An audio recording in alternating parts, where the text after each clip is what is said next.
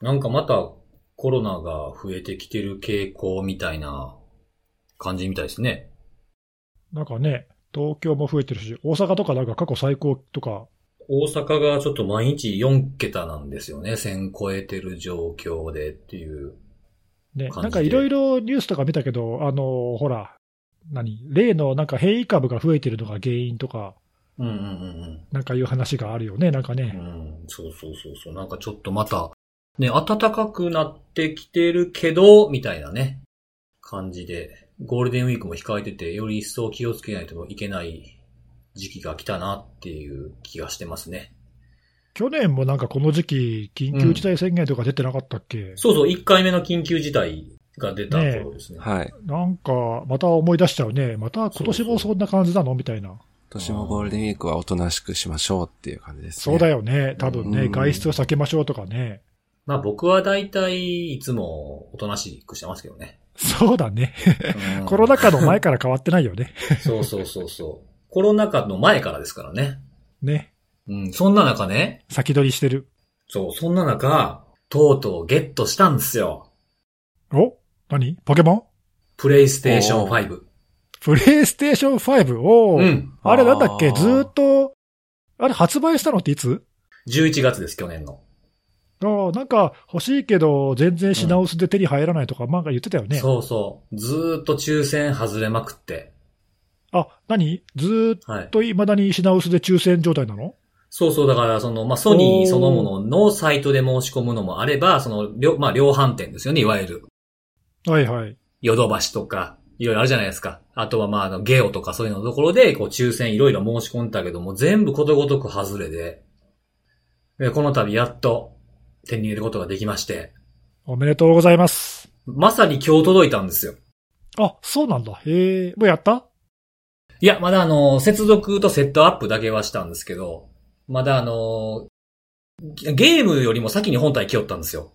あ、そうなんだ。うん多分、多分ゲームは今僕のあの、郵便受けに多分1個入ってると思うんで、それ後で取りに行こうと思 思ってるんですけど。あれ、ゲ、ゲームってダウンロードするんじゃないんでしたっけ？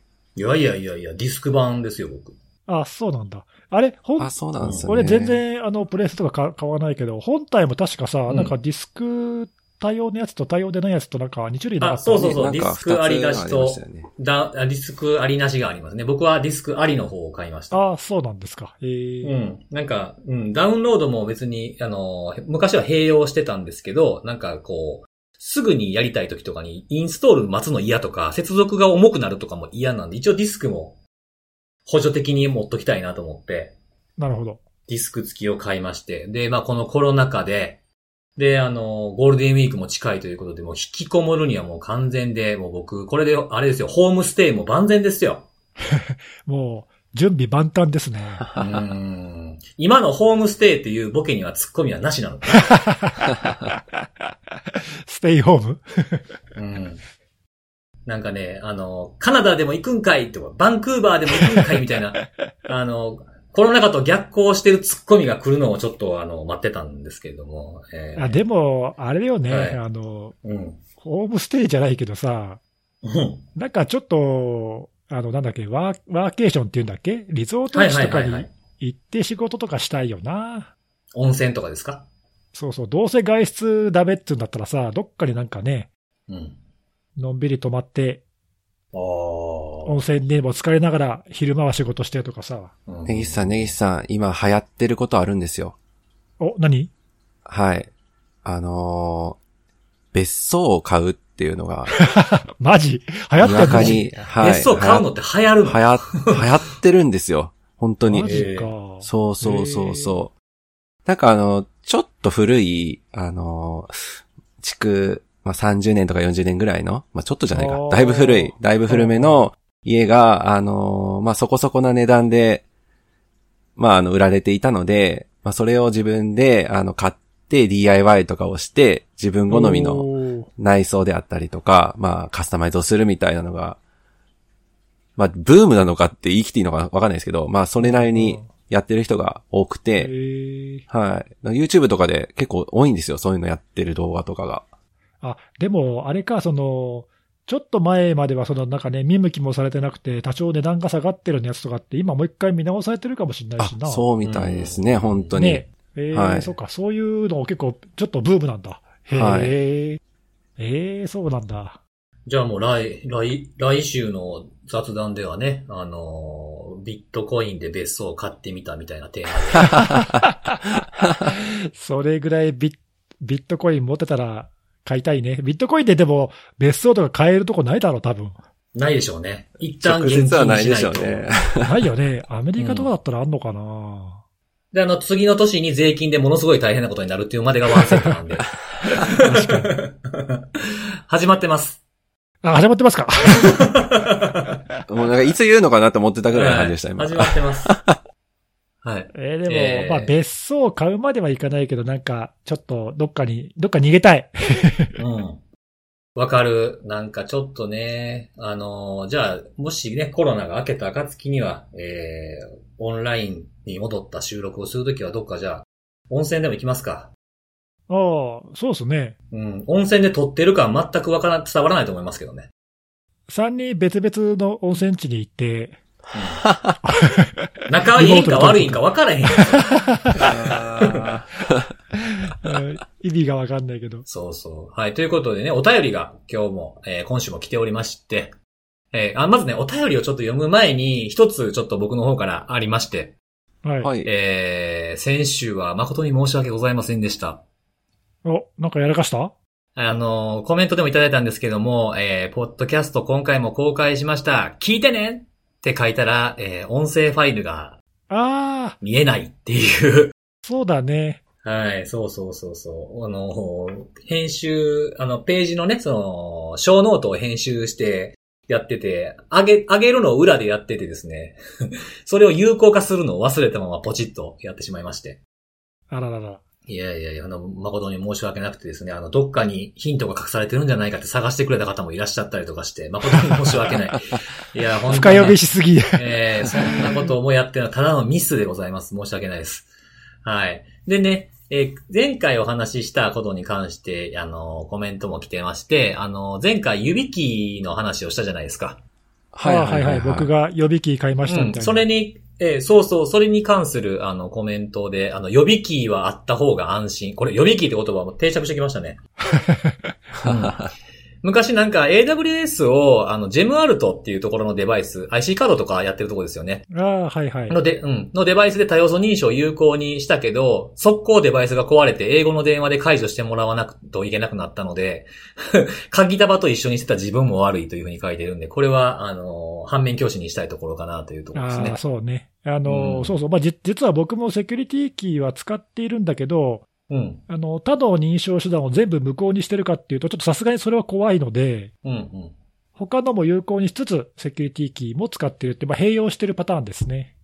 あとはね、あの、ね、ネギさんが紹介したあの、ゆ指キーのオーセンティケーター。はいはいはい。ユビコオーセンティケーターね。はい。そうそう。それが、まあ、紹介されたけど、そのキーを USB に入れるのが面倒になって使ったけどやめちゃったという方もいらっしゃいまして。ああ、わかるわかる。うん。ただ、そのカスタマイズすると、長押しで固定パスワードが入力する、入力できる機能はプチ便利っていうふうになるほどね。ご意見いただいていますね。お俺なんかちょっと前回さ、こんなの使ってる人誰もいないんじゃないかとかって言言ったけど、意いましたね。外といるんだ、いるんだね。ねいや、うん。さすが目の付けどころがいい人はいる、いるもんですやっぱりね。やっぱり質の高いリスナーということなんですかね。確かにね、僕らが教えられると多いですもんね。おいおい。うんはいで、もう一つ指キー関連なんですけど、えー、この間のやつで、えー、指、指、指、指子、指キーのノベルティという、あの話があっていいなと、自分ももらえたら嬉しいけどっていう、これセキュリティならではのコメントだと思うんですけど、えーセキュリティ気にする人は指子から直に買ったのじゃないと使いづらいかもと思いました。ああ、なるほど、なるほど。うんなるほどこれ、使っていい、大丈夫なの？みたいな話だね。刺し、刺して大丈夫なのか？みたいなね。あーいや、でも実際それさ、話題話じゃなくて、ありますよね。あの、うん、過去にそのセキュリティのカンファレンスで配ったものの中に、丸なものを仕込むという攻撃とか、あとその攻撃じゃなくてサーベイでね、あの、うんうん。どこだったっけな、IBM だかどっか忘れたけど、うん。あの、配ったらうっかり刺しちゃう人がどれくらいいるかっていうのを調べる目的でね、なんかそういうちょっと、あの、種ありの、そういうノベルティとかを配ったっていうのが、過去にまあ、あるんで、うん。まあ確かにね、あの、本当に頭からそれ信用して使っていいかって言われると、うんうん。難しい面はあるけどね。そうですね。なんかまあこれはあの時代でしょうけど、昔はあのフロッピーディスクをカンファレンスで配布してっていうのがありましたよね。エイズウイルスっていう風に言われている、まあ最古のランサムウェアみたいな。フロッピーディスク配るって何年前？90年代の話。今多分聞いてる人誰もわかんないよね、これね。いや、わかるでしょい。やー、そろそろフロッピーディスクは何ですかっていう人もいてもおかしくないよ。マジっすか。上書き、上書きボタンがこれ何のマークなんですかみたいな。そうそうそう。でも、そろそろおかしくないでしょうん。まあそういうのも昔あったなっていうことなんで、確かにね、これ言われてみればそうですよね。う。そうね。いやまあでもそれはいい、いい着眼点というかね、あの、確かに。うんはい。ということと、あとはあの、何とぞアラートが出ておりましたというおっと、ことを、はい。ゆりか先生のツイートを引用する形で、何とぞっていう言葉とセキュリティのあれというハッシュタグで引用ツイートされている方がいらっしゃいまして。あの、 Exchange の脆弱性の件ですね。そうね、はいあの、先月のね、やばいのに続いて、今月もまたちょっと、おまた、またね、やばい、うんあの、認証なしでで、リモートコード実行できるってやつが出ましたもんね。そうそうそうそう。それにね、あの、 Exchange の管理者様は、何とぞ何とぞ適用お願い申し上げます。もう何とぞ2回出ちゃってますからね。やばいよね。いや、でもこれね、本当にあの、ちょっとね、あの、ゆりかさんを出しに使って申し訳ないけど、これ、これ本当やばいやつでね、あの、うんうんうん。その辺ちょっと使い分けてるっていうか、これは本当にやばいですっていうのをね、うまく伝えている、いいいいワードじゃないかと思うんだけど、あの、何とぞは。そうですね。うん、いいと思います。うん。いや、本当に、だって今回のってね、あの、ちょっと脱線しちゃうけど、うん。先月に続いて本当にやばいからって言って、アメリカのさ、CISA が、また、あの、 Emergency Directive うん。の、あの、更新っていうか出して、アメリカの政府機関はもうすぐにパッチを当てろみたいな、なんか、指令が出てるからね。うんうんうん。いや、これはちょっとね、あの、本当にまたやばいやつだよ。そうですね。まだなんか実際の実例が出てくる可能性が相当高い感じがしますよね。そうそうそう。まだね、あの、前回とは違って、ゼロデイでもエクスプロイトが出てますっていう状態じゃないんだけど、うんうんうん。だけど、おまあ、出てもおかしくないから早急にねっていう、そういう状態をね。そうですね。はい。はい。というのがお便りで来ておりましたというお話です。はい。ありがとうございます。いや、本編の方行こうかなと思うんですけども。今回はね、ネギスさんからです。あ、またですか？え、またじゃないよまたじゃないよあ前回ネギスさんでしたっけ？そうそう、いいよいいよ。ああ、本当ですか、はい大丈夫ですか？すいません。いい、大丈夫、大丈夫です。はい。今週、なんか今週さ、うん。結構大きめのニュースがいっぱいあったよね。そうですね、うん本当になん。かそうそう。あしんどいの、しんどいやつがね、しんどい、しんどい、しんどかった？そうそう、なんか、あの、昨日だか一昨日だか、アメリカの大統領が経済制裁を発動したりだとか、はい。とかね、さっき言ったその脆弱性、あの、 Exchange の脆弱性の話もあったし、はいはいはい。FBI に権限渡してね。そうそうそう、ああ、そうそう、そういうのもあったしね、なんか FBI がウェブ資料を消すなの。そうそうそう。うん今週はね、俺先週はちょっとネタがないですとかってちょっとうん。言っちゃったんだけど、今週はなんかね、逆にネタが盛りだくさんで、うんうんどれ喋ろうかっていう話なんだけど、うん。はいはい。あえて、お、あえて？あえてそれらを外して違うネタを置きたいと思います。マジですか？おーなかなか。めちゃめちゃ天の弱ですね。散らしてくる感じじゃないですか。やってくださいよ、そのでっかいやつ。いやいや、まあ、それはね、それはまたそのうち、機会があれば。そのうち。はい。そんな機会ねえけど。はい。で、ちょっとね、あの、古い事件なんだけど、ちょっと今週、おっというニュースがあったので、それを紹介したいんですが、うん。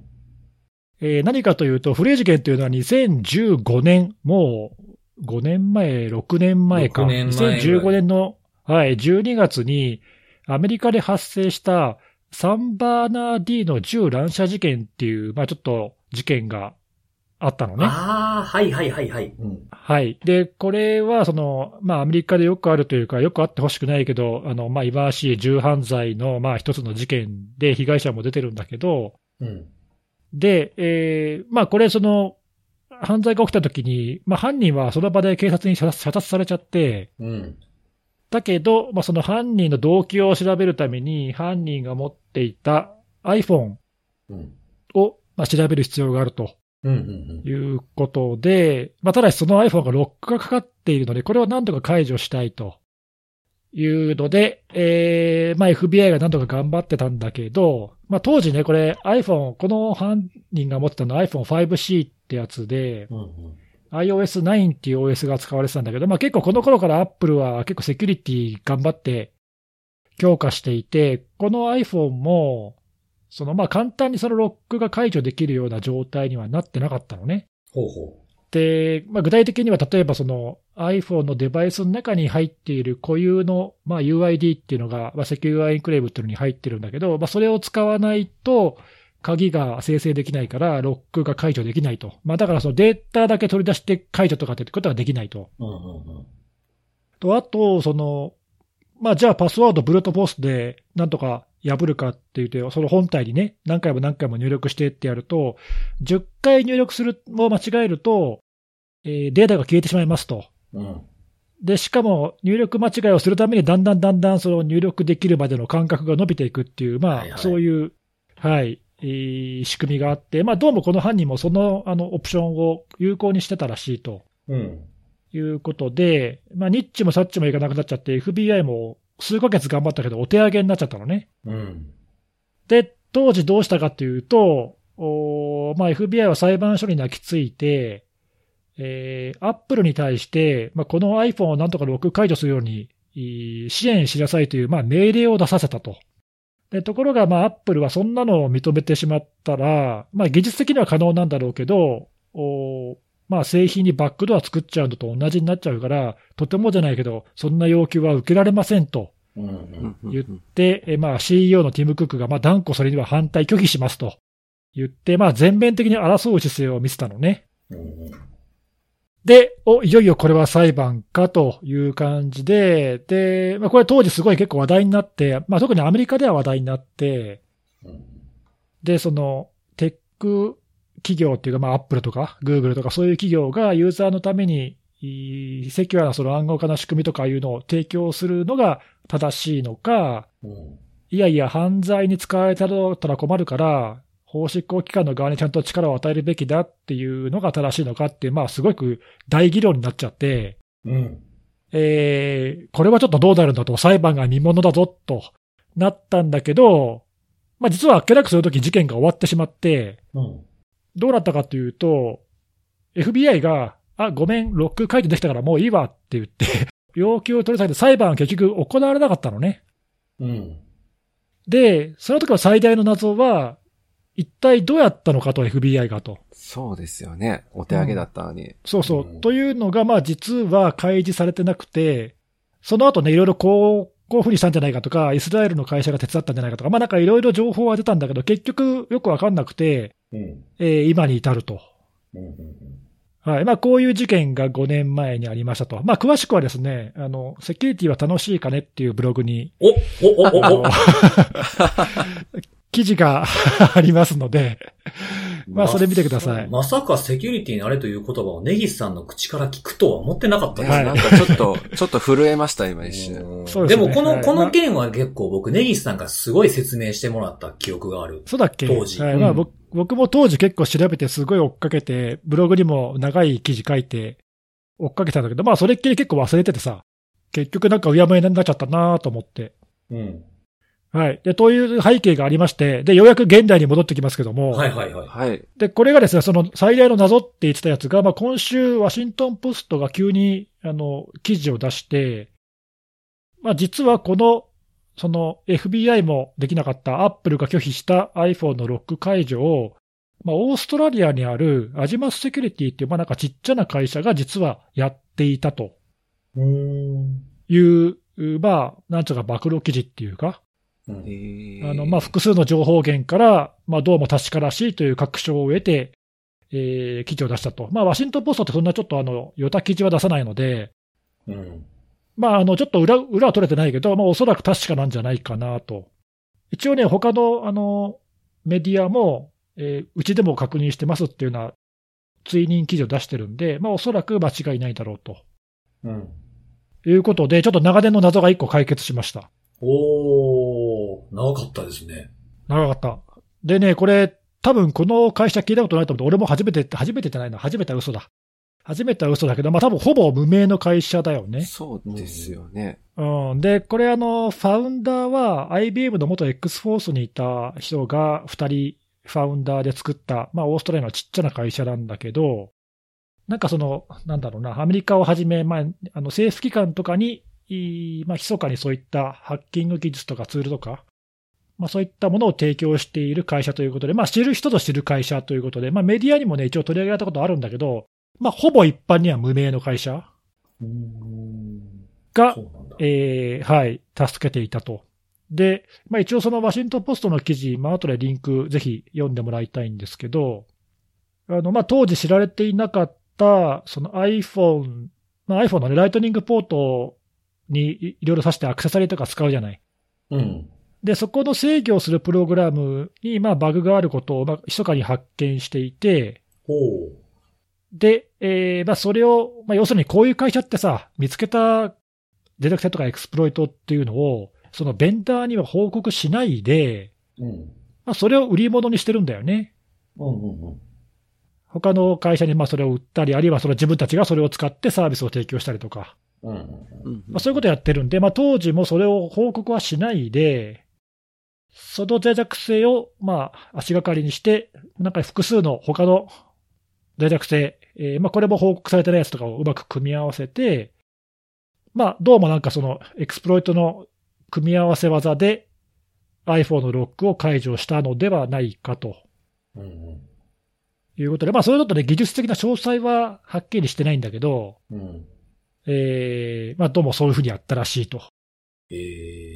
いうことで、まあ、あの、一応ね、その後日談っていうか、その最初の取っかかりとして使った脆弱性というのは、まあ、なんかその FBI にその技術を提供してロックを解除した後に、3ヶ月か4ヶ月ぐらい後に、まあ、実は全く第三者が、別の第三者がそれを見つけて、うん。えーまあ、修正されてしまったので、まあ多分その FBI が実際にそれを使えたのは、まあ、ほんのごくわずかな時間だったんだと思うんだけど、ああ、その短い間っていうのと、あとはまあ犯人の iPhone だったら更新されないですしね。そうそうそう、まあ、なんで、えっ、と、そのね、修正された後、新しく出た iPhone については、多分それは、その技術は使えないっていう感じだったんだけど、まあ、そういう感じで、犯人の iPhone のロックが解除されたと。まあ、もっともね、ロック解除はできたけど、なんかあの、めぼしい、あの、動機につながるような情報は、なんか得られなかったっていう話だけどね。ああ、そうなんですね。まあ見れ、見れたはいいけどもってことだったと。そうそう。あと、ちなみにその FBI がいくらベンダーに払ったかっていうのは、これは、あの、情報が公開されていて、どこにっていうのはないんだけど、えーっとね、90万ドル、およそ1億円おー。払っているらしいと。結構な額でございますね。結構な額だよね。うん。なんで、これはまあね、ちょっとね、あの、人によって、なんていうか意見が分かれるとこだなと思うんだけど、うん。その、ベンダーとかに脆弱性を報告して、例えばバウンティーとかでね、お金をもらったりとか、名誉を得るとかっていうのではなく、うん。自分たちのビジネスに使うって、実はこれ別にこの会社だけじゃなくて結構こういう会社って世界中にたくさんあるから、まああんまりね、普通はあの、いい顔されてないっていうか結構批判の対象になるんだけど、エクスプロイトだけじゃなくてね、監視用のアプリケーションとかを作って販売してる会社とかもありますしね。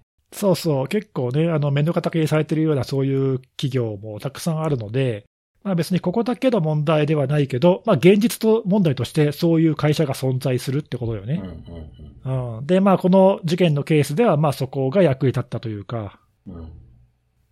まあ、どっちが良かったのかね、その、わかんないけどさ、こういう会社が、まあ、暗躍って言い方ちょっとあれだけど、活躍して、えーこういうふうにね、密かに問題を解決するっていうパターンがいいのか、うん。なんかね、ちょっとまっとうにというか、それを、ベンダーとかにきちんと報告して対応が進む。で、まあ、例えばその法執行機関が必要な場合には、それについてはどうするかっていうのはね、結局裁判は行われなかったからさ、どうするって議論が行われてないんですね。うん、まあ、結局、今に続くその議論で、ずっとそのままずっと平行線っていう感じなんで、うん、うん、まあ、それをね、ちゃんと解決するようにするべきなのかとかね、まあ、いろいろ意見は出ると思うんだけど、まあちょっともやもやしてた部分が、まあ当時僕結構調べてたんで、もやもやしたんで、それが、はい、ちょっと、ああ、なるほどね、と、こういう感じに解決したんだっていう。うんすごい。5年、6年にわたる継続ウォッチお疲れ様でした。はい。まあ継続して、ウォッウォッチはしてないけどさ。あしてなかったんですね。うんいやでも今回のそのニュース、あの記事見て、あうんって思って、ああれあの、うんあの事件だって、うん。すぐ思い出して、昔の記事を、はい、眺めて、ああ、これこれみたいな。だいぶ熱の入った説明されましたもん、当時。ねそうだっけ？ちょっと自分で覚えてないけど。めちゃくちゃ覚えてますもん、僕この件。そうだっけ？うん。いや、まあでもね、うん当時も、あの、まあ今もまだ解決してないけど、その、さっき言ったね、あの、問題？暗号化、強化するのがいいのかどうす、どうするのかみたいなね、法執行機関向けにはバックドアを作るのがいいっていう議論、未だにあるから、うんう。ん。でもまあそれ作ってね、関係ない人の見られるのをどうするんだっていう問題はずっとついて回りますからね。そう、あと、その、正しくそれがじゃあ、あの、本当に必要な場面だけで使われるって保証はどうやって、そうそうそう。ね、うん、どうそれを監視するのかっていうのもありますそもんね。うそうそう、うん、結局、それはすごい大変なんじゃないかっていうか、運用が無理なんじゃないかっていう話とかね、いろいろあって、まあ僕はどっちかというと、技術者としてはそれ反対なんだけど、うん。まあじゃあ、それで犯罪者野放しでいいのって言われたらね、うん。そこでいいとは言えないですしね。そうそう、ね、それはうーんってなっちゃうし、解決策もないのに反対ってなんだよって言われたらね、確かにごもっともって感じになるしね。うん。なかなか答えは出なさそうな話。なかなかね、うん、まあでもこういう、あの、そう、事件っていうのは、あの、まあこの記事もね、その、そんなに多分注目はされてないと思うんだけど、うん。あの、まあ改めてちょっとこういう問題に目を向けるいい機会かなと思ったので、はい、はいちょっと久しぶりにちょっと紹介してみました。はい。ありがとうございます。はーい。うん。で、次はね、えっと、僕が行こうかな。はい。はいはい。えっ、と、今日はですね、僕もなんかその、今週いろいろあったっていうのをさっき根岸さんから聞いて、確かに言われてみれば多かったなって思い、こ思い返したんですけど、えー、僕もそれには全然当たってない話をしてるんですそうがだ、そうなんだ。申し訳ない、申し訳ないです。結局誰も触れないみたいな。誰も触れない感じで、えー言ってしまうかもしれないんで。出ましょうよもかしたら少しはもしかしたら、来週のお便りは、この件喋ってくれっていうのが来るかもしれないですね。そうね。まあでもほらこれある、と思って、たのにっていう。そういうのね、あえて、あえてね、うん。別にそんな、ね、みんなが興味あるものが俺らが興味があるとは限らないぞっていう。確かに。確かにそうでございます。う ん僕ら3人の中でもね、あ分かれてますからね、いろいろ興味の矛先っていうのがね。いや、全然バラバラだよ。だってほら、ね毎回持ち寄るネタ、大体被んないじゃん。被ることほぼないですね。ほぼないよね。うん。被ると思ってたから2つ用意してんけどって思ったら両方被らんみたいなことがほとんど。そうそうそうそう。はい。はい。はいそんなこんなで、はい、今日僕が、あの、ちょっと紹介すると気になったお話なんですけども、えー、エモテットって知ってます？はい、知ってます。はい最強ウイルス。ええ最強ウイルスのはいおります。はい。はいあの、もう今お亡くなりになったというか、あの、今年のね、1月25日にインフラが Ladybird 作戦っていうのでテイクダウンされたっていうことがあったじゃないですか。はい。で、それでまあその自動停止させるようなコンポーネントの配信とかもされてクリーンアップが進んでいるというふうなところなんですけども、じゃあそこの空いたポジションってどうなっていくんやろうっていうことを考えるようなきっかけになる記事があったので、それを紹介、その内容を紹介したいなと思っているんですけれども、はい。はいまあ、マイクロソフトが、えー、マイクロソフトのセキュリティインテリジェンスっていうところが出してたレポートの中に4月9日に出てたリリースなんですけども、そこで ISDID によるキャンペーンが最近展開されてるよっていう風なものが触れられてあったんですね。おーなんか前にも紹介したマルウェアですね。そうそう。で、その僕の言った空いたポジションっていうのは、例えば、そのエモテットが活動した時っていうのは、エモテットが入ってきてから、その後、カークボットが来たり、トリックボットが来たりとかですね、その後、まあ、ランサムが来たり、みたいなものがあったじゃないですか。はい。で、そういう、まあ、その後に来るマルウェアの一番頭の初手がなくなってしまった。じゃあそこ何が取って変わるのかなみたいなことをこのレポートを読みながら考えてたんですけど、これアイスド ID 結構来るんじゃないかなみたいなことが予想されるというふうに僕思っていて、ほうん。で、実際にこのアイスド ID が入った後に、あの、カークボットが来るっていうのはもうあるんですよね。う。うんうん。うん。で、あの、ちょ、ちょっと変わった、今までの、えーやり口とはちょっと変わったようなものの、えー手口が紹介されていて、であの、ウェブのフォームあるじゃないですか。問い合わせフォーム。公開されてるウェブサイトによくあるような。ああ、普通のサイトがお客様向けに、お問い合わせはこちらみたいな。うん、連絡用フォームみたいなやつありますよね。はいはい。まあ、大体のサイトにあるよね、そういうのね。そうですね。そう、それを、あの、悪用して送ってくるっていうのがあって、ほう。うん。ここからその問い合わせみたいな感じで、その、マルウェアのリンクが入ってあるやつを送ってくるっていう手口が、アイスド ID が使っているらしくて、ああ、なるほど。その企業側から見ると、なんかお客さんから問い合わせが来たような、ああ、なるほど。そしたらなんかね、クリックしないわけにいかないよね。クリそう、クリックしないわけにはいかないっていうことと、あとは、その、と、飛んでくるメールの送信元っていうのが普段飛んできてるようなところなんで、レピュテーションにも引っかからないっていうことですよね。問い合わせフォーム使って送られてきたら、まあ普通は届かなきゃ困るもんね。そうそうそうそうそう。だから、だからまあ確実に届くじゃないですか。で、それで送られてくる内容っていうのが、ここはちょっとソーシャルエンジニアリング的なところで、まあ自分、その問い合わせた人間は、まあプロの写真家なんですと。で、御社は、その、その著作権を、その、違反、著作権法に違反してるから、そういった画像を使わないでくださいと。で、このダウンロードを確認してくださいっていうふうに、Google サイトのダウンロードリンクを貼り付けて送ってくるそうなんです。クレームっぽい感じにしてるわけね。そうそうそうそうそう。で、これあの、Google のところなんで、ログイン、サインインしてみないといけないところなんですよね。おうほう。そこにアクセスするまではわからない。リンクだけでは評価できないっていうところなんですよね。まあ、あらかじめそれが分かっていれば。なるほど、なるほど。それはあれか。いわゆるその、そういうのを検知する対策よけっていう感じになってるわけだ。そうそうそう。代理で見に行っておかしなものがあるっていうふうなことが認証が挟まれてるのでできないっていう。なるほど、なるほど。なんか普通のマリシャスなリンクだったらね、そのリンクのレピュテーションでブロックしたり、はい。まあ、あるいは実際にリンクを辿ってその先を調べてそうそうそう判定したりとか、サンドボックス的なね。うんうん、そういう技術あるけど、まあ、いいずれも使えないって感じだもんな。そうです、そうです。だってね、リンクは新しい Google の URL だし、ログインしないと見えないしと。そうなんですよ。えー、考えてくるね。そうですね。それで、そのクリックしてアクセスすると、まあ、ZIP のファイルがダウンロードされて、まあ、その中に、えー、IceID のペイロードをダウンロードするようなものが書かれてあるというようなものがあって、これもあの二重に用意されていて、一つそっちがダメだったら、セカンダリーの方があって、あの、違うドメインにリダイレクトして、そこから IceID をダウンロードするように仕向けるっていう風な、二つの経路があるんですね。一個止められたら嫌なんで、もう一個活かしておくっていう。まあ、フィッシングとかも結構ありますよね。リダイレクトするところがあって、潰されたらリダイレクト先変えるみたいな冗長化。するっていうふうなこともされていると。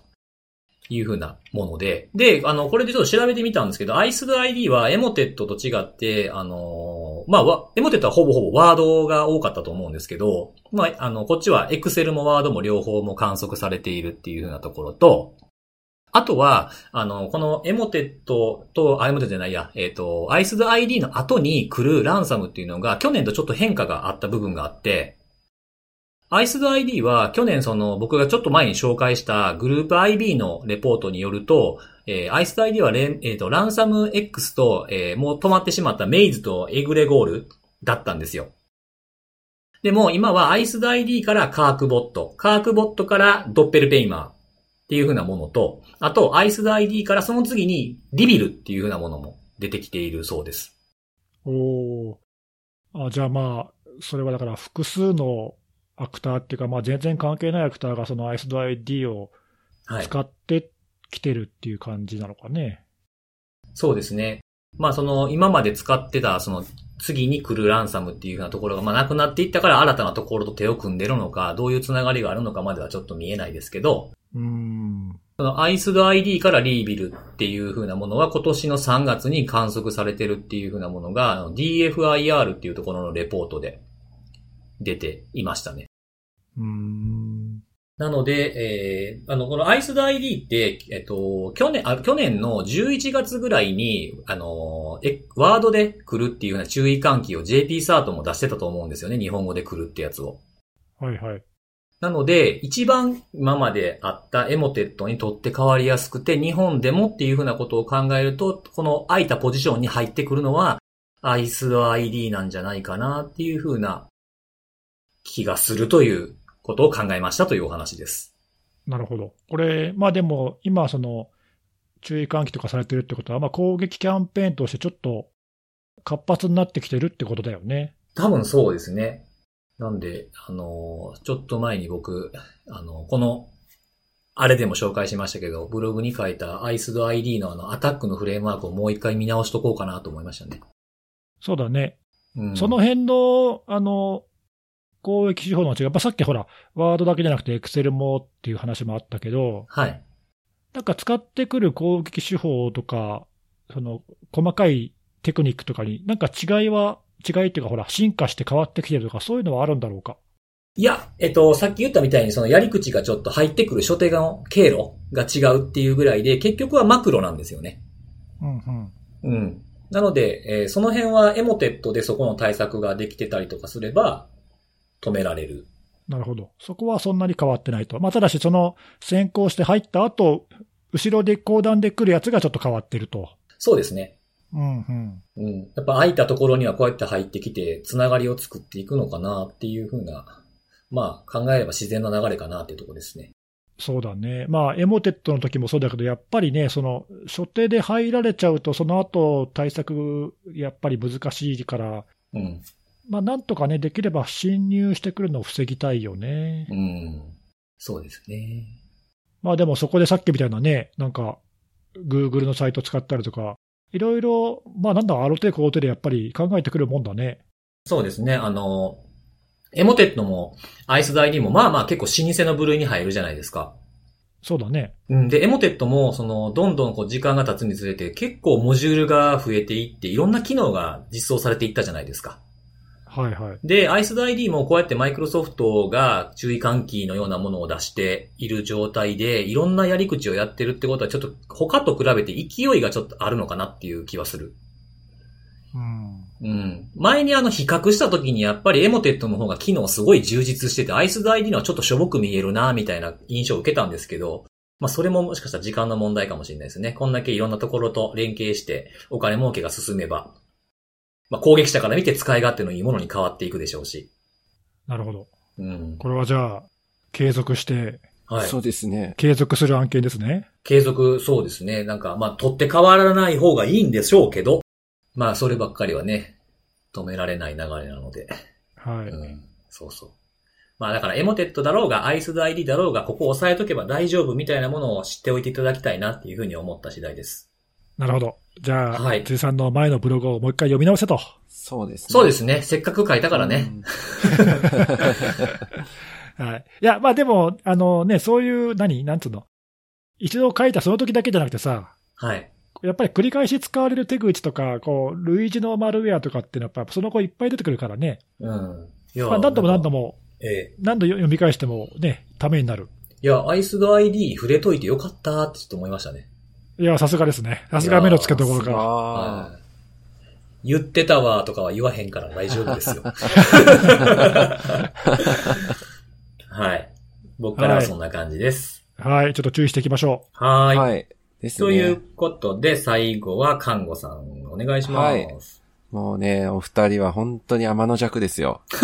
なんで？もうなんか、お大きなネタがあったらそれにね、あの、目を基本向けないように、まあそこにはね、あの、スポットライトが当たりにくいような、そういったところを多分キャッチアップしていこうみたいなところもあるのかもしれないですけども、う。うん。私はですね、はい。あの、まあ、やっぱり今週いろいろありましたよありね。ましたね。そうね。はい。まあカプコンの最終報告って言っていいんですかね、調査管理第の報告4とかも号で。すか？はい。いはいろいろはいね、あの、興味深い内容とかあったりとか、まあ、あと、どうだろうな、お二人は直接興味ないかもしれないですけど、あの、ココアのアプリああ、の、はいはい。はい。うんなんか厚生労働省から報報告ですか、ね、そうです、そうです。いはいはい。ありましたね顛末、顛末書みたいな。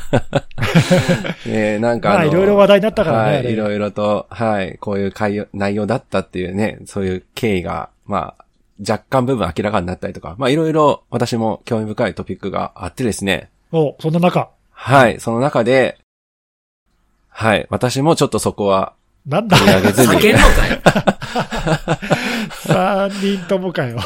いや、この流れで取り上げにくいでしょ。ねこの流れでね、いやいやカプコンですとか言われても困りますよね。いやいや、そこで、そこであえてその渦中の栗を拾っていかないと。あはい、すいません。ちょっと私も天の弱なんですね。はい。あ。はい。まあ、あの、これも多分国内の記事だと話題に上がってなかったかもしれないんですけど、あの、ほう。FireEye が毎年出している、あの、M トレンズっていう、あの、脅威分析を、まあ、そう、総括した、その1年の年次のレポートっていうのが毎年出されてるのはご存知だと思うんですけども、あれ、あれだよね。マンディアントがまだファイアーアイ買収される前から、多分10年くらい前からじゃないかな。はい。うん多分毎年欠かさず読んでます。そうです、そうです。はい。すごい、あの、勉強になるそうだレポーね。トでは、はい、ありまして、で、それが今年、今年の2021年版が4月の13日だと思うんですけども、あの、その、近、最近出たというところで、まあちょっと内容、私もまだ、あの、細かく読み切ってはいないんですけども、まあさらっとちょっと読んで、興味深い内容とかありましたので、あの、軽くご紹介したいなとはい思っ。ております。はいお願い。します。はい。で、あのーまあ、大まかにレポートの内容が、えっ、と、まあ、エグゼクティブサマリーから始まって、その数字の動きであるとか、まあ、あとその年の、えー、まあ、ピックアップしておきたいトピックであるとか、例えば、今年の2021年、やっぱりがっつりランサムウェアのことが書かれていたりしますので、あの、辻さんもぜひ、あのーもしまだ読んでらっしゃらなかったら、あの、ぜひ見ていただくと、いろいろ、もしかしたら辻さん視点で面白いことが抱えてあるんじゃないかなとは思うんですけども、後で読みまーす。お、読んでなかったな。あ 読むよ、読むよ。ちゃんと読む、ちゃんと読むから、ちゃんと読むから。わかりづらいことやってごめんなさい。読みます。はい。そうそうそれ読まないやつだよね。読まないですよ。ああ読みまーすわ。す。うんまああと昨年末ね、あの、ファイアーエも、まあ、あの、まあ、被害というか、まあ、攻撃の影響を受けたっていうことですごい話題になった、あの、ソーラーウィンズ社の件であるとか、はいはい。当事者だもんね。そうです、そうです。本当になんかあの、内容自体は多岐にわたってるので、まあこれをね、あの、この短い時間で全部私が、あの、ご紹介はちょっとできないので、あの、最初のですね、あの、数字の動きというところでも、まあ非常に興味深い内容がいくつも散りばめられてましたので、まあ少しご紹介したいなというところなんですけども、まああの、さっきネギスさんご紹介されたように、あの、2000、まあ 10, 10年前なんで、まあ2010年ぐらいからずっとこの、あの、マンディアント社の、まあ、ファイアーアイに入ってからずっとこの数字の動向っていうのが、まあ、分析というか、えっ、と、傾向が載せられているわけなんですけども、まあ、2000、えー、まあ、2018、えっ、と、ごめんなさい、えっ、と、2000、えー、20年、うんインシデントの大半を内部で検知する傾向が、まあ、あの、比較的改善してるっていうのがまず一発目にあってですね。おーあつまりあれか、その、外から何か指摘されて気づくんじゃなくて、内部の監視とか、そういうのにで引っかかって、自ら見つけたってことね。そうなんですよ。ほうほうほうほう。あ、いい傾向じゃない、それは。進んでますね。だと思いますよね。だと思いますよね。あ、違うの？これ実は、まあ、あの、結果としてこれは大変いい傾向では当然あるとは思うんですけども、まあ、これ最近のトレンドにやっぱり絡んでるんじゃないかっていうところもあって、はいはい。ほう。はい。この、あの、内部検知っていうのが、まあ、あの、数字として、やはり、えー、内部検知が増えている傾向っていうのは、まあ、当然仕組みとかが改改善されてるというところもあるとは思うんですけども、うんランサムウェアの増加っていうのも、まあ、このカテゴリーに対して影響を与えているんじゃないかっていうところも指摘されていて、なるほど、なるほど。ランサムウェアやったらやられれば絶対気づくもんね。そうなんですよ。はい。情報を盗み出すだけだったら、まあ気づきづらいんですけども、ね、ランサムウェアなんかも、実際被害に遭ったらもうすぐわかるわけじゃないですか。うん。システムが止まったりとかするわけですから。はい。まあなので、そういうのも影響を与えている可能性があるというところではあるんですが、そういったことがあって、滞留時間自体は、あの、攻撃者がネットワークに入って、その組織の中で、まあ、モニョモニョする時間っていうのは、まあ、数、数字だけ見ると、えー、なんか今年、あ、今回初めて1ヶ月を切ったらしくて、数字がいくつだったかな ?24 日とか書かれてたと思うんですけども。だいぶ短くだったね。なんか最初、はい、中央値ではあるんですけどね。はい。なんだっけ、デュエルタイムだっけ、なんか最初にマンディアンとかそれを報告したときはさ、確か1年以上とか、はい、そうです、そうです。うんはい。ずっと攻撃者で、に侵入されまくってるとかっていうのが出てさ、本当かよとか思ったけど。なんかよ、400、400何日とかでしたよね、確かね。あ、そうそう、そうですっごい長かったよね。うんはい。それ覚えてるけど、あ、それが1ヶ月未満。はい。おだいぶ良くなった気がするけど、それもちょっとさっきの数字のマジックがあるのか。にあるのかなっていうのと、まあ、あとはこれちょっと意外だったのは、あの、アジア地域、アジアパシフィック地域に関して、まあこれも中央値なので、まああの、ケースバイケースっていうのは当然あるとは思うんですけども、2019年は、あの、54日間だったそうなんですね。で、これが2020年は76に増加してますと。あれ？逆に。あの、アメリカとかは逆に減ってるんですけど、おあるいはグローバルで見たはい、見た場合は減ってるんですけど、けあらら、なんだろあアジアは増えてると。で、これは、ちょっとい、まあ、まあ確かに言われてみたらそうかなって気はするんですけども、あの、ランサムウェア関連の侵害件数が減少してるからだっていうところも指摘をされまあていて、それは前にあれだね、はい辻さんがまとめているのでも出てるけど、まあ割とその地域の偏りって顕著に出てるから、そうそうそうそう、うんそういうのは影響してるんだなと。だはい。逆逆に言うとその影響でアジアとかは伸びているっていうか、はい。そういうか形で書かれてますね。だから実際、なんかその2019年調査した、あの、インシデントの数は18%が、まあ、ランサムウェア関連だったのに対して、2020年は12.5だったかな？あの、まあ、若干その数字としては減ってるというところもあって、まあ、おそらくその形で、えー、滞留時間っていうのが、まあ、増加してる傾向っていうところに寄与してるんじゃないかっていう話がありましたね。うーん、なるほどね。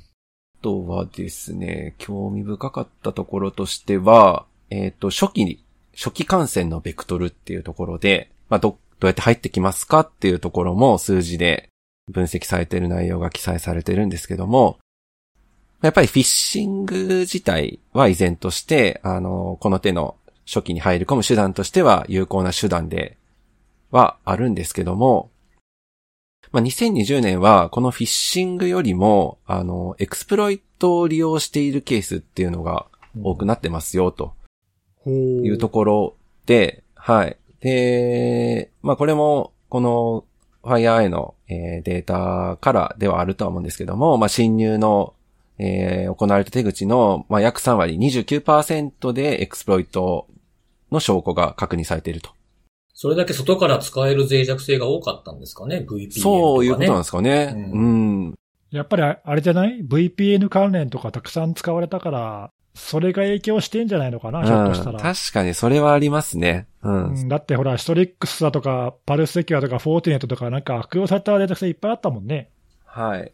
確かにそうですね。へ VPN ーとは直接は抱え、ここに、ここのパラグラフには書かれてなかった気がしますけど、うんまあ確かに言われてみればそうですね。うん。うんなんかエクスプロイトって聞いたら、ね、初期し、初いや初期侵入で使われたエクスプロイトって聞いたら、まず真っ先に去年だったら VPN が思い浮かぶなと思って。そうですね。なんかあの、NSA が別のところで出してたあの、ロシアの政府が支援しているであろうと考えられるハッカーが使っている脆弱性トップ5っていうやつ5つ公開してたんですけど、そのうち3つは VPN 関連でしたもんね。うんうん。そうそう。去年ね、あの、他のところもいくつか出している、その、2020年に最も攻撃に悪用されたっていうか、使われたうん。脆弱性っていうのも、その中でもやっぱりその VPN 関連が、そのトップ5だかトップ10とかに必ず入ってきてるから、うん。まあそういう意味では、なんか、もしかしたらその辺が大きな要因かもしれないな。うん。なるほど。うん、うん、うん。確かにそうですね。なんで、フィッシング自体は、その、エクスプロイトが3割だったのに対して2割だそうです。ほうほうまあでも、まあ別にへフィッシングが減ったというよりは、エクスプロイトがむしろちょっと増えたってそうです、そうですいう感じだよね。。そういう風に見た方が自然でしょうね。そうだよね話も含めると特に。うん。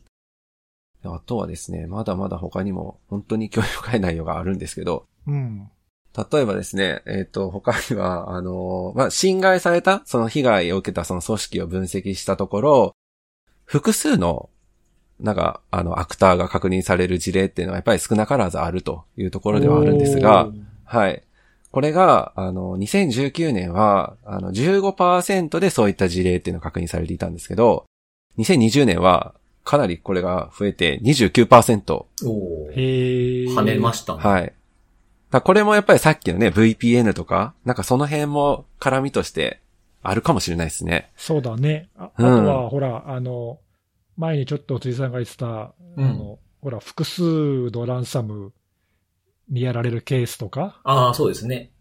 ね、うん。いや、だからやっぱりその、やっぱりイニシャルベクターが共通で、開いてる穴を複数のアクターがなんか共有して使ってるというかさ、多分ね、売られている情報とかを使って、多分そういうのが共有されてるだとすると、まあなんかそういうね、複数やられてても、まあ不思議じゃないよね。そうですね。なんか見つかったものを見ると、実は結構前からやられてたのに、何ヶ月後かにランサムが来てたとかが、後から明らかになるケースとかも調べるとあるでしょうからね。そうだね。いや、でも数字で聞くと、そっか、倍、ほぼ倍増だね。うん。そうですよね。結構これは増えて結構多いるなんって。だな。うんてか、あれか、逆に言うと、弱いところってか、やられ、やられるところは、繰り返しやられるんだ。あー 確かに、そう、そういう見方できますね。ね、うん多分ちょっとそういう、さっきの脆弱性の話でもやっぱりね、その、対応してるところはさっさと対応するけど、やってないところはもう1年も経っても対応してないとかさ、ざらにあるじゃない。うんはい。なんかそういう二極化が進んだ結果なのかもな。うん。なんかそれは、なんかよ、良くないっていうか、嫌だね。そうですね。ううんん。まだまだ他にも面白い数字がありまして、はい。まあ、あの、マルウェアに関するカテゴリーの分析とかもあるんですけど、その、最も多く見られたマルウェアファミリーっていう話があって、で、えっ、と、5つ挙げられてるんですけど、まあ、FireEye の、まあ、名称でちょっと読まさせていただくと、まあ、ビーコン、これあの、コバルトストライクうん。ううん。ん。ですね。ビーコンがやっぱり2020年非常に多く見られたと。で、実際この FireEye とか、まあ、マンディアンとか調査した心理の事例においては約4分の1で確認をされており、はい。他にも、あの、エンパイア、これはあの、あーはいはいパーシェルを使ったやつですね。であるとか、まああとは、あの、定番かもしれないですけど、メタスプロイト。なんかも未だに、まあ、APT って呼んでいる FireEye の、FireEye が APT って呼んで呼んでいるような、まあ、そういったアクターでも使われておりますよ、というところであったりとか、まあ、あの、まあ、この辺は依然として、まあ、使われ続けているものなんだな、というところと、まあ、他二つが、ランサムウェアも入ってるというところで、まあ、メイズとネットウォーカーって書いてあるので、まあ、ドンピシャでそれだとは思うんですけども、うんうん。あーこの二つはだから他の、あれか、一般的なっていうか、共通して使われるマルウェアと同じぐらい数が多くうん。感染の事例があったってことだよね。つまり。そうなんですよ。で、ちょっとあの、私は知らなかったんですけど、あの、まあ、メイズとかネットウォーカー両方とも抱えてるんですけども、あの、複数の異なる共有グループが、えー利用していましたよ、という書き方がされてまして、これなんかその単一のグループがずっと使い続けてるっていうわけではなくて、あの、複数のグループが、まあ、メイズに関わるランサムウェアであったりとか、ネットウォーカーであるとかっていうのを使っているということが、えー、まあちょっとそれ以上の詳しい内容を抱えてな、ここでは抱えてなかったんですけども、マンディアント側は分析をしているというところで、で実際どれぐらいの数を、その、なんか追跡してるのかなっていうと、なんか、実際の数で言うと2400以上教育グループを追跡しているって書いてあって、なんかだいぶ増えたね。ですね。で、あの、今回、まあいろいろその見直しというか精査とかを踏まえて500減らしたらしいんですよ。おうんーだからまあ1900。それでもだいぶ多い気がするんですけど、まあやっぱりあのー統廃合とか分裂とかやっぱりこの辺背後に関わっているアクターの動きが激しいっていうのもあるっていうところが書いてはいるんですが、まあそれぐらいの数をまだ、えー分析をしているというところなので、まあその辺すごい大きなあのーアクターの数っていうのが、まあ、教育グループの数が関わっているので、まあ、メイズとかネットウォーカーっていうのも、まあ、複数の異なる教育グループっていう形でマンディアント側が、まあ、あの、分析をしているのかなとは思ったんですが、うん。なんか難しいよね。あの、そのさっきのランサムとかだとさ、いわゆるラースで、全然違うアクターが同じ、ね、マルウェアとかインフラを使っているケースも当然あるし、逆にさっきのそのビーコンとかエンパイアみたいなのは、誰が使っててもおかしくないようなツールだから、その、結構ほら、そういう使ってるツールとかだけでは単純にね、この攻撃者しか使ってないマルウェアとか使ってくれれば分かりやすいけどさ、うんうん攻撃手口が似てると、違うアクターなのか同じアクターなのかよくわからないじゃん。そうなんですよね。うんだから結構、このね、カテゴライズっていうか、そのアトリビューションっていうのかな、アトリビューションっていうとちょっと言い過ぎだけど、同じか違うかっていうのの見極めって、かなり苦労してるんじゃないのかな。やっぱりこのファイアイとかマンディアントはかなり慎重にこの辺の見極めっていうか、あそうそう、うだよねてる感じはしますね。うんだってほ、ら、あの、前にちょっとこのポッドキャストでも触れたけど、あの、辻さんがまとめてくれたクロップのランサムの話、はいはい。はい。あれもクロップランサムウェアを使っているグループと、うん。アクセリオンの FTA を使ってその攻撃をしているグループと、うんうん。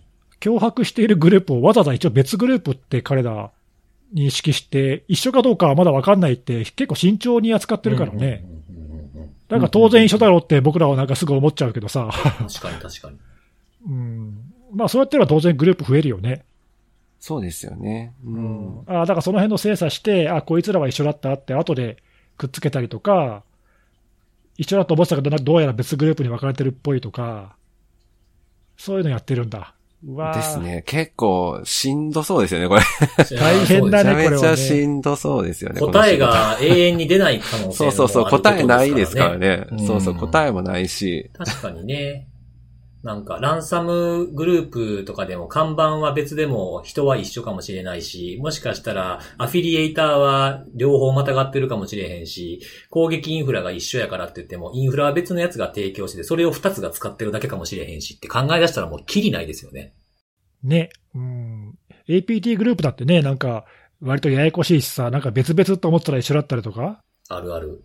逆に一緒だと思ってたらなんか複数のグループが協力して活動したとか、そうそうそうそう。なんかいっぱいあるからね、そういうのね。ねはたまたアノニマスかと思ってたらほんまに APT グループやったとかいう 過去ありましたよね。あったね。あったあった。うんこんなの絶対 APT じゃないよ的な感じやったのに、めちゃめちゃ APT やったっていうね。なんだっけ、なんとかベアのやつね。なかなかファン、なかなかファンシーな感じでね。ファンシーなやつね。ファン、ファン、ファンキーなファンシーなやつね。あったね。そうそうそう、懐かしいですかありましたよね。確かにキリないな。アトリビューションもだすごく、ね、あの、立場によったら大事なことかもしれないですけど、何をどこ、どうしてきてるかっていうところにやっぱ着目した方がいいなっていうのは、今の看護さんの話聞いてて思いましたね。うんうんうんそうだね。うん誰がということよりもという。うんレポートの主な紹介できる数字はそんな感じですか？そうですね。まあ、あと最後ちょろっとしては、あのーあれか、マイターのアタック？はい。ですかね。あの、テクニックの、まあ、テクニックとこれサブテクニックって確か分けられてたと思うんですけど、えー、まあ、これあの、実際に観測された、その攻撃方法に関しては、このマイターのアタックのテクニックの6割、63%とサブテクニックと分類されるものの24%が使用されていることを確認をしましたということが書かれてますね。はい。ほうほうほう。なんかあれだな、それをどう見るかだな。あの、そうですね。うん残りは使われてないから、使われているところってやっぱり共通してるっていうか、よく使われる手法は結構限定されるとうんいうふうにね、見て、例えばその、本当によく使われるところにまず注力して対策をするとか、うんはい。まあそういう見方が一般的なのかな。例えばね、そのさっきの話に戻るけど、アイスド ID とかヤモジャットとか、まあ繰り返しマクロは使うから、はいはい。多分そこのね、使われる割合ってすごく高くなるところから、うんそういうところをまず注力しようとかね、まあそういうふうに見るのが、ですね。うん。うん、まあ対策の見方としてはいいのかな。これあの、すごい、あの、レポートが、あの、素晴らしくて、今、あの、マイタ、マイタアタックしましたけど、具体的にどの項目かっていうのが、あの、実際に列挙されているので、まあ、あの、その辺今、現状自分たちが取っている対策との、まあ、適合性とかっていうのを、まあ、ざっと見る上でも、まあ、いる、いいのかなっていうふうには思いましたね。うんうんそうだね。うん。はいまあやっぱり最近、この、あの、M トレンズのレポートに限らず、やっぱりね、敵の攻撃手法はこのマイターのアタックのフレームワークで分析をして見せるっていうのが、まあほぼ一般的になりつつあるね。そうですね。なんか共通の、まあ、言語っていうと言い過ぎかもしれないですけども、なんていうかその、いや、ほんとほんと、うん。会話ができるようになるんで、これを使って。そうそうね、はいどんなベンダーも大体これをベースにやってくれてるから、まあ、あわかりやすいよね。はい。そうなんですよ。いや、なんか過去5、6年見ても中でこのレポート、M トレンズのレポート、今までのこの過去5、6年で一番ページ数多いんですね、今年。あ、そう？まあでも大あそうなんです体か。こんなもんじゃない？今回も80ページぐらいでしょ？そう、前、前回6 60ページぐらいですね。あ、そうだっけ？うん。まあなんかでもなんかこの手のレポートって7、80ページある感じが どんどん、どんどん増えていくっていうかね。まあ1年間ですもんね。はい。そうね。ううんん。まあでもよくここれだけに凝縮してるっていう感じがするよ。そうですよね。こんだけ大量の多分事案とか調査してるわけで、それを総括して出せるっていうのがまたすごいなと思いますね。ね、うん、世界中でやっぱね、事案対応している、こう、会社ならではというか、なんかね、マンディアートって大体結構大大手のっていうか、話題になるような事件のはい。裏で呼ばれて結構ね、解決に当たってるから、まあそういう蓄積って大きいよね。ですね。う。うんん。まあ自分たちも攻撃されてるしね。確かに。あそうそうそうそう。そうですね。あ、それでページ数増えたんかな？いやいや、違う。かもしれないですね。あ ちなみに2015年はね、28ページなんですよ。ああ、そうなんだ。まあだ、だんだん増えてんのか。やっぱ増えてるんだな。えー、あ、だからそういうボリュームは意識したことなかったな。うんはい。そうなんですよ。2015っていうと、なんか日本だとすごくね、いろんな、ね、MDB 事案があって、すごくいろんな事件があったけど、グローバルで見るとこういう感じになるんですね。うんうん。はい。うん。はい。頑張ってはい読もう、読もうと思います。はい。今、ご紹介したのは本当になんていうか、あの、私がつまんだだけなので、うん。はい。ごく一部だもんね。はい。詳細はぜひレポートを読んでいただくとよろしいのかなと。ちょっはいと英語ですけどね。はい。はい。はい。はい。ありがとうございます。はい。はい。ということで、えー、もう時間もいい感じになってきたので、えー、今週もおすすめの、あれ、はい。を紹介しようかなと思ってるんですけれども、今日は、えっ、と、お、音楽、曲です。お、うん。えーはいこれは多分ね、ネギスさん、し知ってるかもな。そえーアーティストの名前は山下達郎。で、えー、僧帽という曲う。なんですけど。僧帽。はい。おえ、二つの目と僧帽？違います。あのー説明できないです。この言葉をな、あのー難しい方、難しい方の青、青ってあるじゃないですか。難しい方の青。蒼天とかの蒼。うん。なんて言えばいいそう、えそう、そうそう、そう。そう。青い、優の、そう。あ、余計分かれへんか。わ、かります？あ、わ、わ、わかったわ、わかった。そのわかりました僧帽ね。はいはいはい。そう、青いとも読める。えー、山下達郎そんな曲あるんだ。ごめん、ちょっとあの人いっぱいキャリアが長すぎるから、あ確かにね曲曲が多すぎて、わかんないんだけど。うん、この曲自体は、あの、1999年に発売されてる曲なんですけど、おだいぶ古い曲ですね。そうそうそうそう。で、あの、まあ、僕の好きなしゲームのシリーズに使われてる曲なんですよ。へえ、そのゲーム自体もゲーム昔のゲーム？ん？ゲーム自体は新し、新しいです。新、新しい、新しめではありますね。新しめのゲームにちょっと古めの曲が使われてるんだ。そうそう、2017年ぐらいのゲームかな？確か。ああ、最近じゃないですか。そうそうそう、割と最近っちゃ最近なんですけど、それに、あの、はい使われてた曲がその総合っていう曲なんですけども。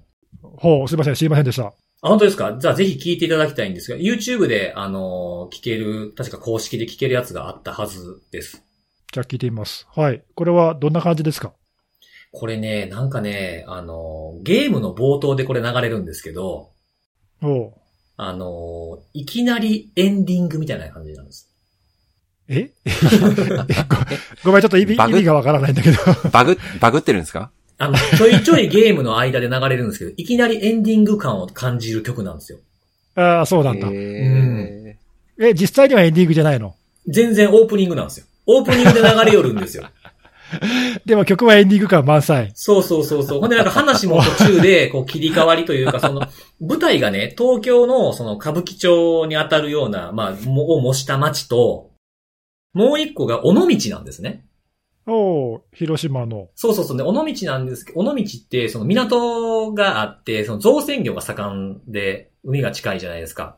で、すぐ山もあってみたいなフィールドなんですけど、こう、高い山の高台からですね、こう、夕焼けの海を映しながらこの曲が流れて、全然ゲーム真ん中ぐらいでちょろっと流れるんですけど、もうこのゲーム終わんのかなってほんまに思うぐらいの曲で、で、あの曲の構成がなんかすごく良くて、えー、あの、サビがないんですよね。多分これ。ほう、なるほど。あ、そういう曲なんだ。サビらしいサビがない感じの。うん、サビ。がないってことはずっとイントロみたいな感じ違う違う違う。それ、それはインストルメンタルやから、それは。イントロだけっていうのはそれはもうインストルメンタルなんで。あの、A メロ、B メロ、A メロ、B メロみたいな感じ。なるほど、なるほど。なるほどはいはいはいはいまあ最初のところがまあサビっちゃサビなのかもしれないですけど、サビ感ないんですよね、全然。これちょっと全然俺記憶にないけどさ、うん。今ちょっと調べたら、これ、1988年のアルバムに入ってる曲だあね、。そうなんですね。発売日が、発売日で調べたら99年になってたんですよね。88年のアルバム。これね、あの、うん同じアルバムに入ってる別の曲は知ってる？Get Back in Love とか、うん、踊ろよフィッシュとか、この辺は多分歌えるけど、あ、その、踊ろうよフィッシュも確かね、ゲームで使われてたはず。あ、そうなんだ。うん総合って、パ、なんかピンとこないな。ちょっと多分聞いたらわかる、でも。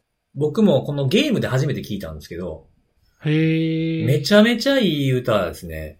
相当、これは昔の曲だよ。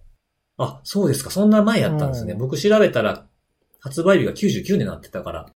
それじゃあなんか、あれじゃないの？もう一回、そのアルバムリリース後にシングルカットしたとか、ああ、かもしんないですね。そっちじゃないのかな？うんなんか、僕の中の少年っていうアルバムの中に入ってるよ。あ、そうですか。いやー、んめちゃめちゃいいですね。なんか。うん。そうなんだ。そへえ。う。ぜひ聞いていただきたいと思ったん僧で。帽。なんかちょっそうそうとパッと言われても、この字が難しいです。この棒っていう字が難しすぎてよくわかんない。まずまず読めない常用、常用漢字なんですか、これ。これ多分常用漢字じゃなくない？これ。ない、ないと思います。はい 読めないよね。読めないわ、これ。ぜそうなんですよ。漢字強くないと読めない。読めない。ね。ねへえ。ちょっと聞いてみよそうそう。これはあの、ゲームを全然知らなくてもいいと思うんで。う。ああ、そうだよね。山下達郎は結構いい曲たくさんあるもんな。うん。やっぱなんかこう、あ、なんかゲームしてて、まあゲームやってるとやっぱこうストーリーにもこう没入するところもあるから余計に感動を誘うっていうのもあるんでしょうけど、いや、すごく良かったですね。曲のその、さっき言った構成もそうですし、なんかこの人の歌、まあこの人の曲僕そんなたくさん聞いたことないから、メジャーなところのやつしか知らないんですけど、なんかこう歌ってる途中にこう同じメロディーなのに、こう、なんていうか、フェイントとかフェイク入れる感じの歌い方とかするんですよね。へえ。アレンジを、アレンジをちょっと結構冒頭に入れる傾向にあんのかな、この人。なんかす、こう同じフレーズが続くと曲の終わりかけぐらいにちょっとこう、そういうアレンジ入れる人って歌手の人多いですけど、え、そこで入れんねや、みたいな。